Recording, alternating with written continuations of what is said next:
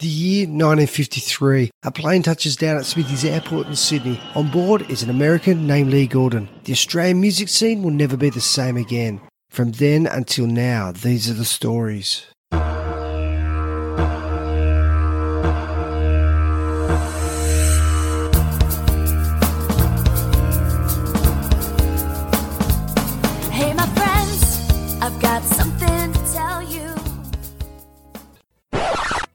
Hey there, this is Josh Ersom, and you're listening to Awesome Aussie Songs. This episode is on the Choir Boys and their classic hit, Run to Paradise. Our special guest is the band's frontman, Mark Gable.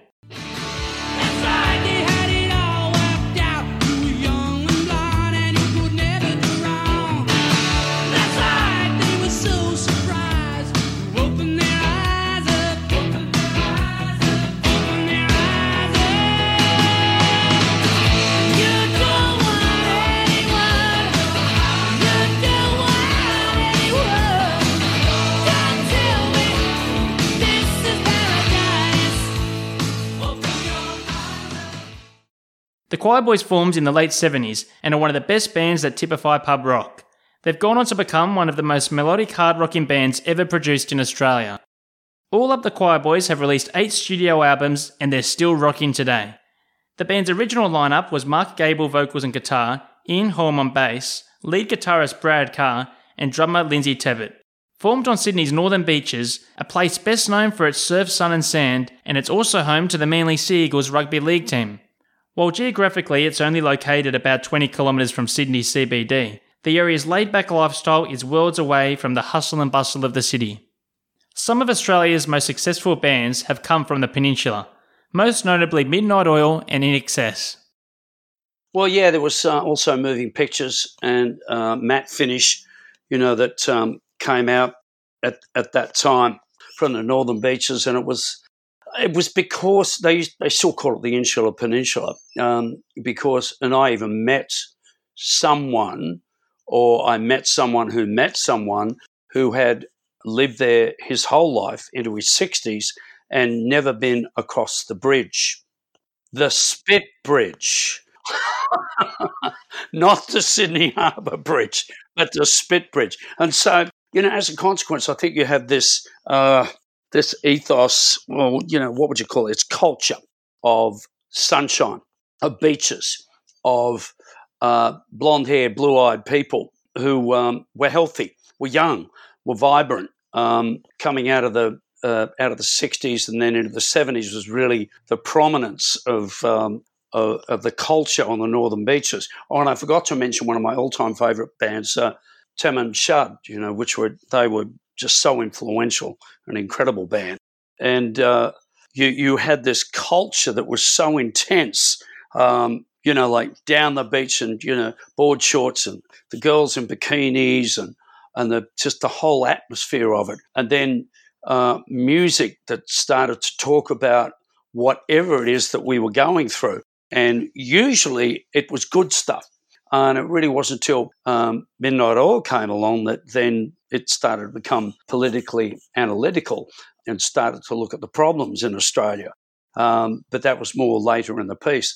So it, it was just an incredible place to grow up and an incredible place to make music.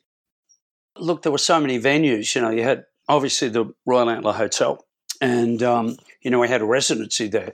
Uh, and can you believe it? I think it was a Thursday night or a Tuesday night or something. Um, you had 1066 Wine Bar at Collaroy. Uh, you had the DY Hotel, Manly Hotel, Manly Vale. Um, and then there were uh, the gigs out at um, Avalon and all the rest of it, which names escape me just at the moment.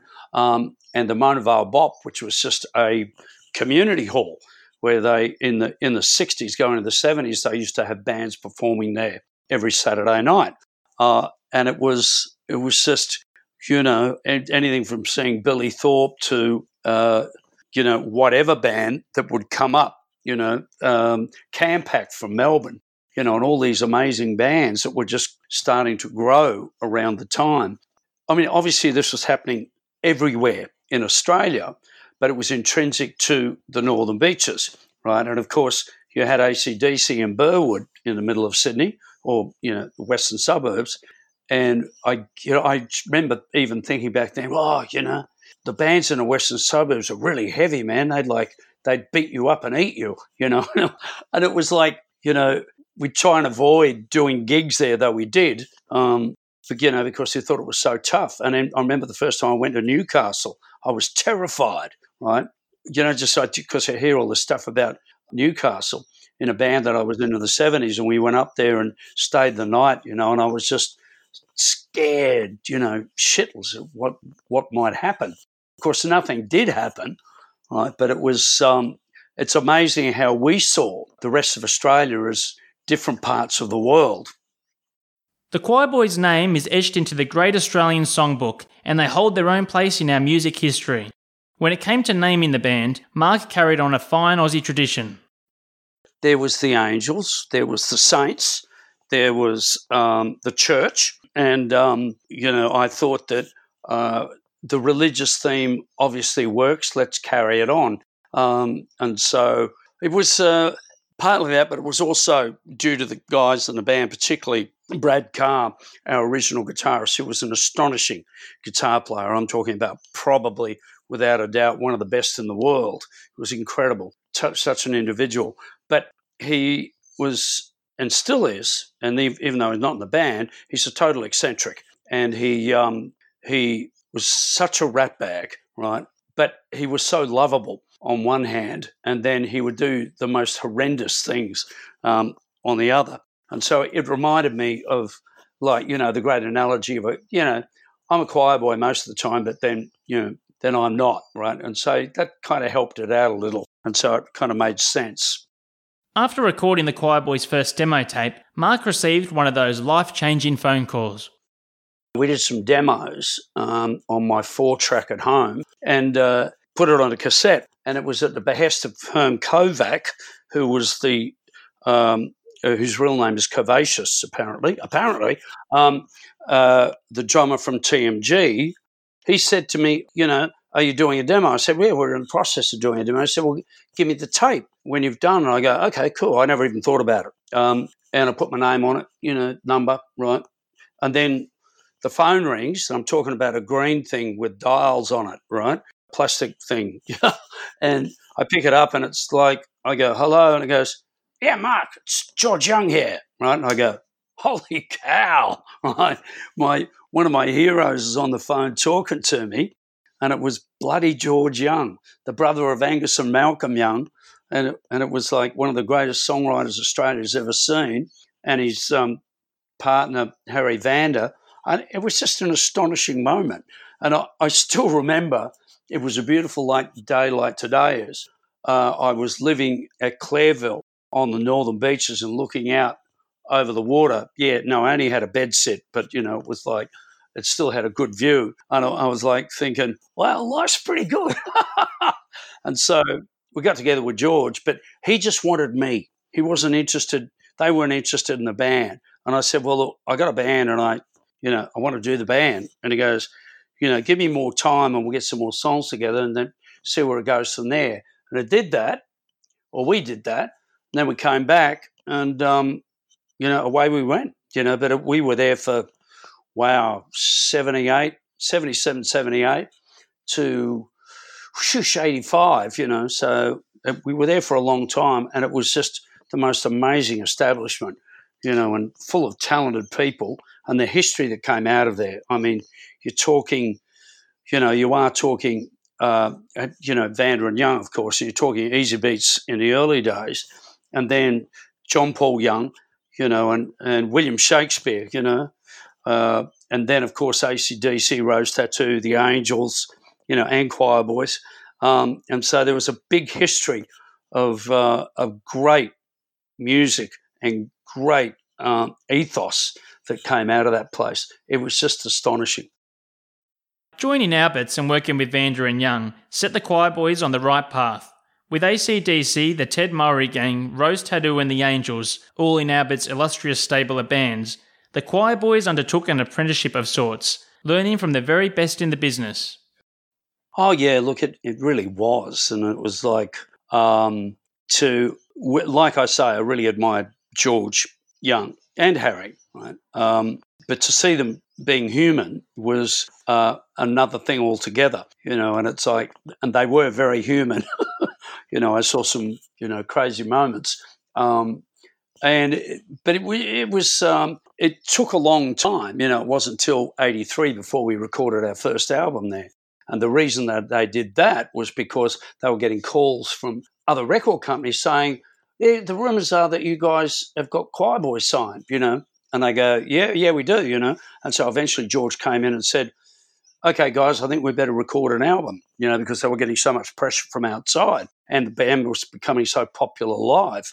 And that was something that George helped us do because he helped nurture the band and, you know, give us, you know, direction and focus and, and, and an understanding of how to work with an audience, how to love an audience, and what show business was about. And so the combination of show business, great music, and I call it show business because you are on stage and you are entertaining. It doesn't matter whether you're wearing a schoolboy uniform or a monkey outfit or, you know, or throwing fish at the audience, which is the advice that George gave Doc Neeson to do to the audience. He said, uh, he said, yeah, Doc, throw fish at the audience. And Doc went, what? He go, throw fish at the audience. So Doc went and bought a whole bucket of fish and threw them at the audience. Uh, the thing is, right, what I discovered about, and this is basically through George's um, lessons and, you know, instructions, his guidance was that the audience doesn't remember if you played great. They don't remember um, even if you, you know, look great. What they remember is either the things that went wrong or the things that were exceptionally bizarre. And I've always held that close is that um, I look forward to something going wrong on stage because that's when, you know, the audience uh, will go, what the hell's going on, man? It's like with radio when something goes wrong, everybody starts listening. When it's just normal, you know, monotone drivel coming out of radio, people turn it off and put it on something else. So George was always a great advocate of doing crazy stuff on stage to get attention. He loved it.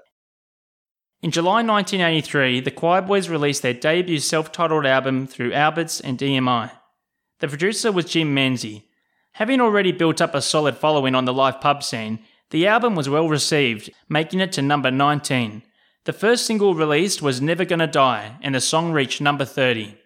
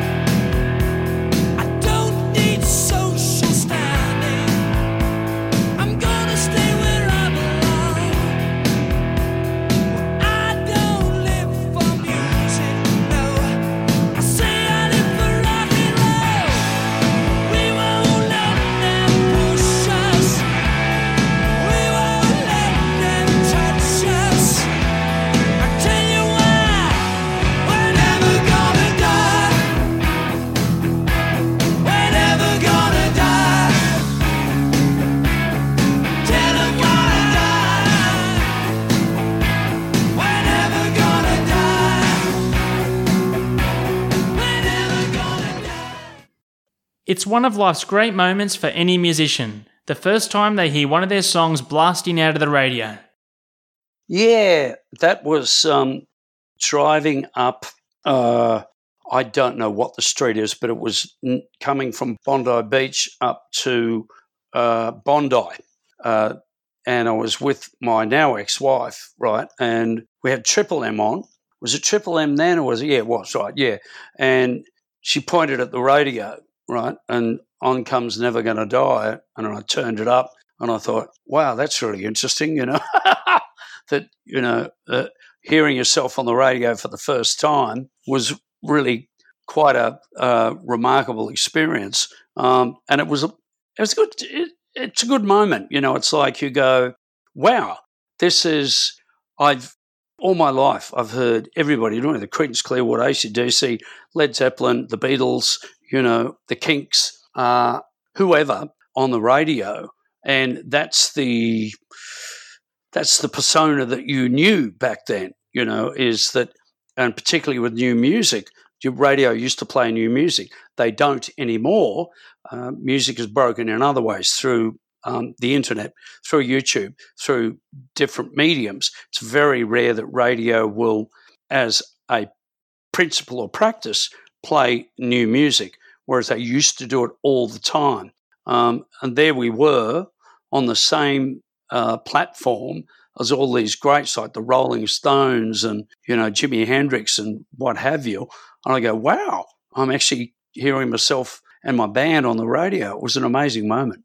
With the success of Never Gonna Die and the Choirboys' debut album, the band was certainly on the up, and they've been chosen as a support band for Cold Chisel's The Last Stand Farewell Tour. After playing before Chisel on the opening show of the tour, the Choir Boys suddenly came to a shuddering halt when Mark suffered every singer's worst nightmare, rupturing his vocal cords and being told that without complete rest, his days of fronting a rock band were over. I'm susceptible to things like Aspro now, um, or aspirin, um, and so I don't take them anymore. But it wasn't aspirin; it was a. Uh, I was drinking milk um, at that time, or you know, just normally, and I'm allergic to milk, and it caused me to, you know, uh, lose my voice. Uh, da da da da da. So I went to a doctor about allergies, and she gave me this uh, medication, um, which has a side effect of potential voice loss or rupturing of blood vessels in, in vocal cords and or thinning of blood vessels. Now, uh, really shouldn't have been recommended, but hey, things happen. And you know, I, you know, the voice went, and it was really quite bad um, because we were doing a Divinyls gig that next night after we did done Cold Chisel. Um, and then I went to the specialist the, the week after that, and the specialist said, You can't talk for, you can't sing for three months. You can't, no, you can't talk for three months. You can't sing for a year or two years, something like that. You know, it was pretty extreme. Anyway, I took some Aspro um, because I had a hangover when I was a bit of a drunk in the 90s. And I was, you know, uh, this is after the gig. I mean, I had it during the day, the aspirin, finished the gig, and then I sneezed, right? And then my voice was, oh, and I did it again because the um, Aspro thinned the blood vessels. Um, and as a consequence, same uh, vocal cord, bang, right? Went to a specialist at the recommendation of Ian Moss. And um, this guy just said, look, uh, just don't don't talk, don't even whisper, whisper for two weeks, you'll be fine. And he was right. And that's basically all I had to do when it first happened. But we didn't know that. Gaining the support gig on Cold Chisel's farewell tour was a major coup for the Choirboys. The tour was named Chisel's Last Stand, and it almost turned out to be Mark's last stand as well. Yeah, that was a bummer, you know, because um, I mean it was ridiculous to think that Chisel was breaking up, uh, but you know, you being in the band, uh, being in Cold Chisel at times wouldn't have been easy. Um, a lot of different personalities there, but it was um, it was a shame they were breaking up because I thought they were just you know at their peak and really doing well and you know some amazing songs coming out. Um, and then to only do the one show that we did um, uh, was really was a bummer because it was um, just uh, you know nothing after that for two years basically. Um, and uh, you know, had it gone well, I don't know. You know, had I not lost my voice, I don't know what would have occurred. I don't know. Um, but it, you know, it put a, a, you know, a nail in the coffin for that situation. Um, and you know, we had to rebuild history basically. We had to rebuild the band, rebuild the vibe, and get it back up and running. Um, and, you know, it was hard work, but we did it. And I really look back on it with a great deal of satisfaction. Despite blowing out his voice and seeing the band's future disappear before his very eyes, Mark never gave up hope that the Choir Boys would make it back again. Lead guitarist Brad Carr left the group and he was replaced by Brett Williams. The band may have been down for the count, but they were certainly not out. In fact, the best was yet to come.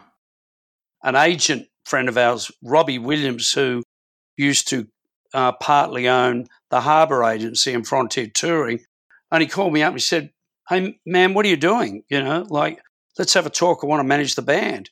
Um, and from that point on, it was just a resurgence. Um, and then we uh, we moved away, probably unfortunately, from Alberts and went to Mushroom. Um, uh, and of course, Robbie Williams, uh, the manager agent I mentioned before, was associated with Mushroom through Michael Gudinski. Um, and, you know, as a consequence, uh, that's how um, th- three years later, Run to Paradise and Big Bad Noise uh, eventuated. And, you know, the rest is history, you know. So it's, it's amazing. You're sitting there in the doldrums going, I really didn't know what I was going to do with myself, you know. Um, and, uh, you know, all of a sudden you get a phone call um, and everything changes. And it's just like that. Everything can change in a moment, um, particularly in the in the music industry. It's uh, really a lot of fun like that. Very unpredictable. The creation of Run to Paradise was a slow burn. The origins of the song grew out of Mark jamming with Brad Carr, who also gets a writing credit on the song. Yeah, well, Brad Carr's the original guitarist, and the original sitting, which was down in Studio 3 at Alberts, I come up with a chorus, but I didn't really have uh, the verse as such. And we, uh, there was a different version of it. Um, and so Brad was there for that. And after that period, when, you know, I rewrote the song, and it was like two years later, I um, basically took out all those old parts and just added in new verse parts, but I had to give Brad some credit because he was there in the in the first instance, if you will. But it was it was the music that came first. With Run to Paradise, it was the music, and then I modified it, and then you know started to talk about in the lyrics, um, all in a space of twenty minutes, with the band playing the riff over and over again in front of me, writing the lyrics out. Um, it was all about life on the northern beaches, and you know the the misspent youth that existed there, which I saw was like um, an amazing place, the northern beaches.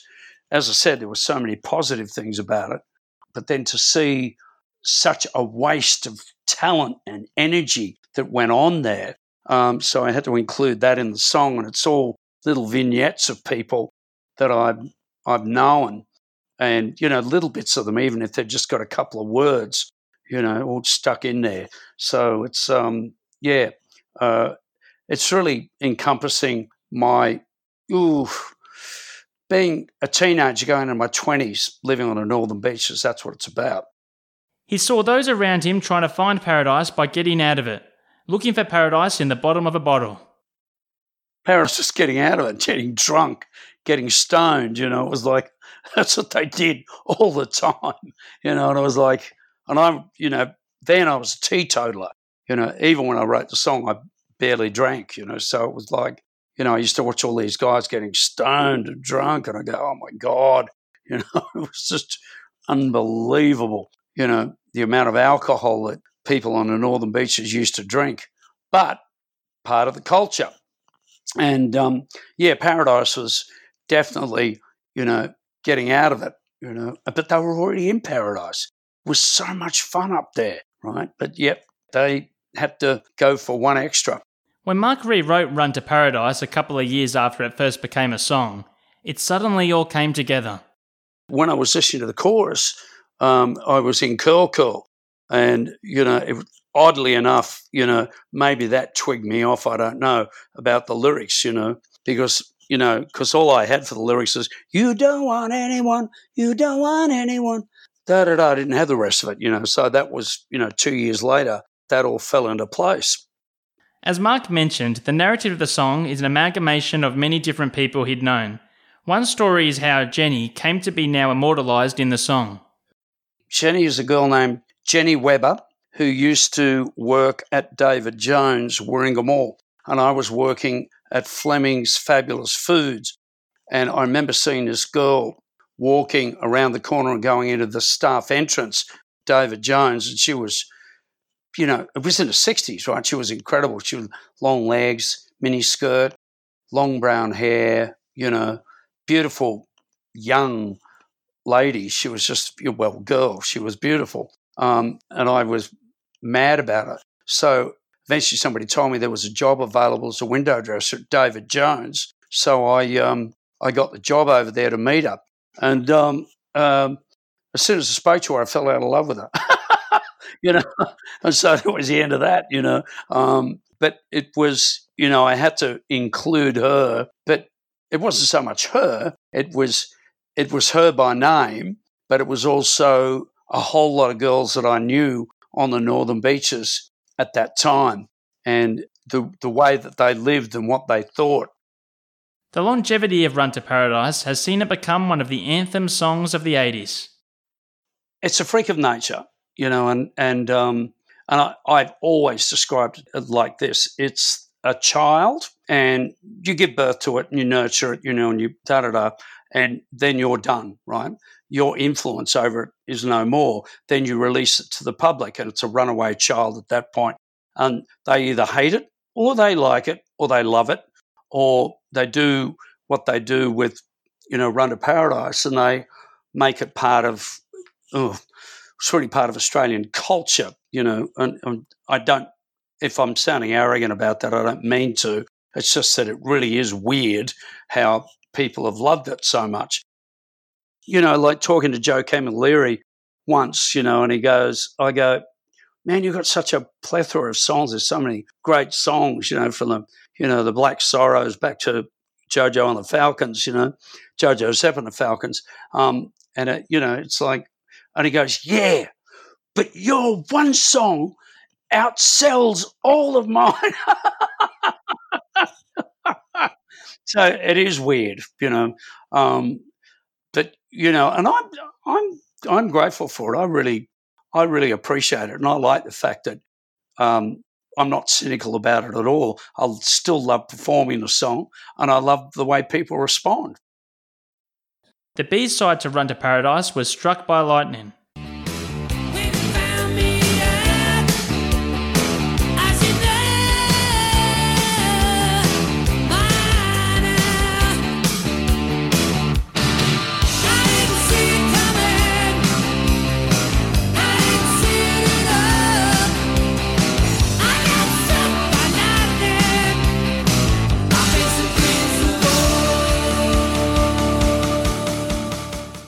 Run to Paradise also made the American charts, coming in at number 75 on the Billboard Hot 100. The song proved to be hugely popular on college radio stations across the United States. On the mainstream rock charts, Run to Paradise reached number 33. While the song may not have been a mega hit in the US, the song was popular enough for Mark to have one of his own Hollywood moments when he was in the States. The first time I heard it was um, on radio. Uh, I was in a shop called the Retail Slut, and that was on Melrose Avenue uh, in Los Angeles. And it wasn't until I read Slash's book, Slash, of course, from Guns N' Roses. Um, and I could never understand why I loved his guitar playing so much. And when I read the book, I realized he was born in England, which had everything to do with it. But um, and I'm not saying that English guitarists are better than Americans. Yes, I am. But anyway, uh, he um, mentions the retail slut, because for quite a while there they had the top hat in there, right? And the you know the one that he wears. So now the configuration of the shop was that you would walk in the door on the left hand side of the shop, and there was a window on the right. Uh, you know when you walk in the front, and then the shop was in. You know, I used to buy stuff there all the time. It was great, right? Um, and Slash apparently saw the top hat, right, but he didn't have any money, so he got to the door, reached in the window, snatched the hat, and ran out with it. and so that was his first top hat that he used to wear, you know. Uh, and I was like, wow, the retail slut, that's amazing. You know, it's gone now, you know, uh, ha- hasn't been there for years. So, you know, uh, but the point being is, went in there once and Run to Paradise came on. I went, bloody hell, I'm on Melrose Avenue, Los Angeles, listening to one of my songs, right? I thought, this is incredible. What an incredible moment. So, yeah, you know, when, when that happens, you go, yeah, that's a really great vibe. Throughout their career, the Choirboys have had the opportunity to tour alongside huge international bands like Deep Purple, Bon Jovi, Def Leppard, and Cheap Trick. One of the most memorable for me was on a personal level, and that had to be Def Leppard. Um, and I'm not a fan of the band. I never was, right? But those guys were just the best bunch of people that I've ever met in entertainment. You know, they were down to earth, funny, um, interested. Uh, you could have a conversation with them. Um, so Joe Elliott and Vivian Campbell were just, you know, the best blokes. And, you know, the drummers whose name escapes me was a really cool guy as well. They were just really good people. Um, and, and I just, I love that, you know, and, it, you know, touring with like lots of Australian bands, but, you know, like Bon Jovi and, you know, Cheap Trick are the best guys as well. They just fantastic. But the guys from Bon Jovi, you know, um, I think David Byron, Byrne, the uh, keyboard player, he was cool. But uh, we only had one conversation with the bass player, who whose name escapes me from Bon Jovi, and we were just about to go on stage, and he was standing there, and he goes, "Hey, what's happening, guys?" And we were like too shy to say anything. We were like, "Well," and he goes, "Well, I guess there's nothing happening." As we're about to go on stage, and I felt really bad, but I never got to apologise, you know, um, to him about that. But um, you know, there there've been some really incredible bands, you know, that we work with. Uh, Deep Purple was one that you know always remember as being a, a bunch of really good guys, you know, and and um, it's funny the bigger they are, quite often the more normal they are, and the ability to have a normal relationship with them. It's really, you know, I've had some wonderful moments. In 1988, the band's second album, Big Bad Noise, was released by Mushroom Records. Produced by American Jim McGee and Peter Blyton, the album reached number two and was certified double platinum. It has now gone on to sell over 150,000 copies. Another single from Big Bad Noise that has become a fan favourite is Boys Will Be Boys. The song made the charts and it peaked at number 12.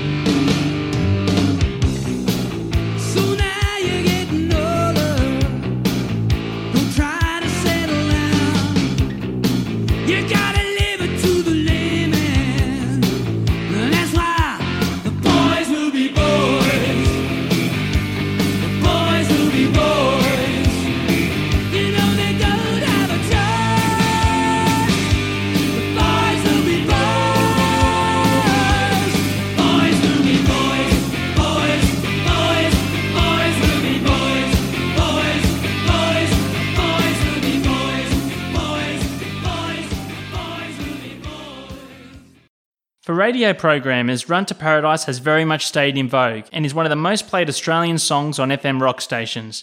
It has also had a recent resurgence with McDonald's using the song for one of their major advertising campaigns. Yeah, well, you know, as the guys as the guys said, it could have been a cooler company, but the point is that um, while you know the band's not working at the moment, McDonald's are paying for my existence while I'm, you know, uh, in isolation. So thank you very much, McDonald's. Music and television commercials now work hand in hand. Long gone is the view that a band is sold out if one of their songs is used in an advertising campaign. I thought that, you know, one of the best selling outs was Screaming Jets when they sold um, uh, Better to. Uh, to some company, right? And this is like in the early 90s, right? And it, they were really like gun ho proud of it, right? Uh, and because they were just thumbing up their, you know, they were basically against everything that was established in music. That's why I love the Jets so much. They were just so different and individual. And they went straight away, bang, they sold one of their songs to an ad. They go, up you, you know, we're just, we're just doing this anyway, you know. Love it.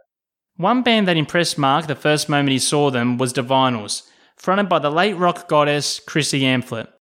Christina was, um, Chrissy was, I guess, you know, and from what I understand, I mean, I knew her, but I didn't really know her, right?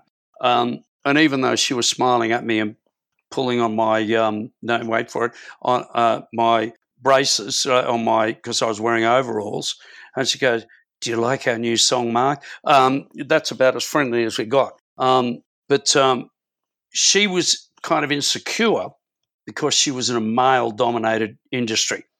And, you know, you had uh, Cold Chisel, ACDC, as I said, all these bands, INXS, da da da, uh, Rose Tattoo, and it goes on and on and on. The classic appreciation of what Divinyls were was I was talking to Angry Angry Anderson about it, and he he's you know, and I said, yeah, I know that she's was you know insecure about you know all the men, and she was a woman.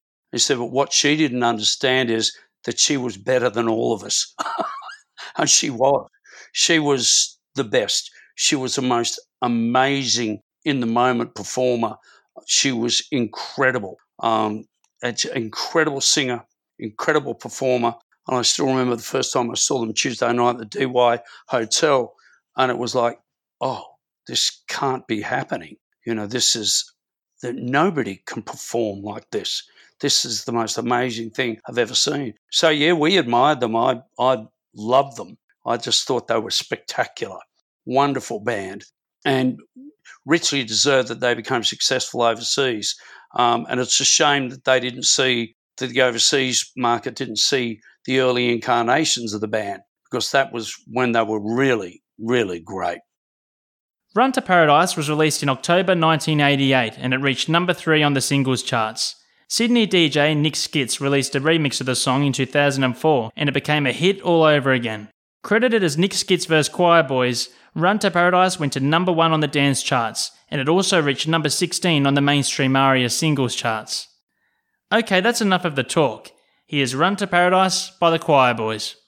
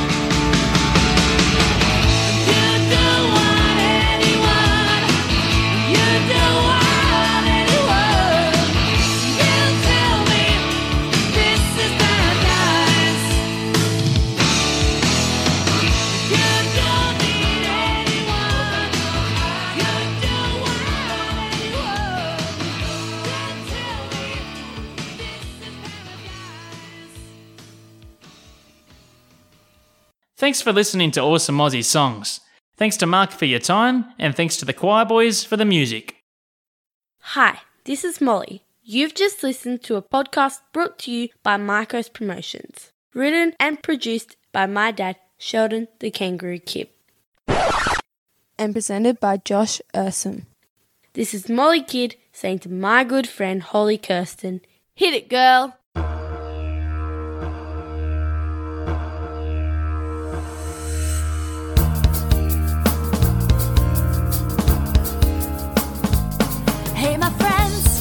I've got something to tell you about a place that I've been to, and now, now I know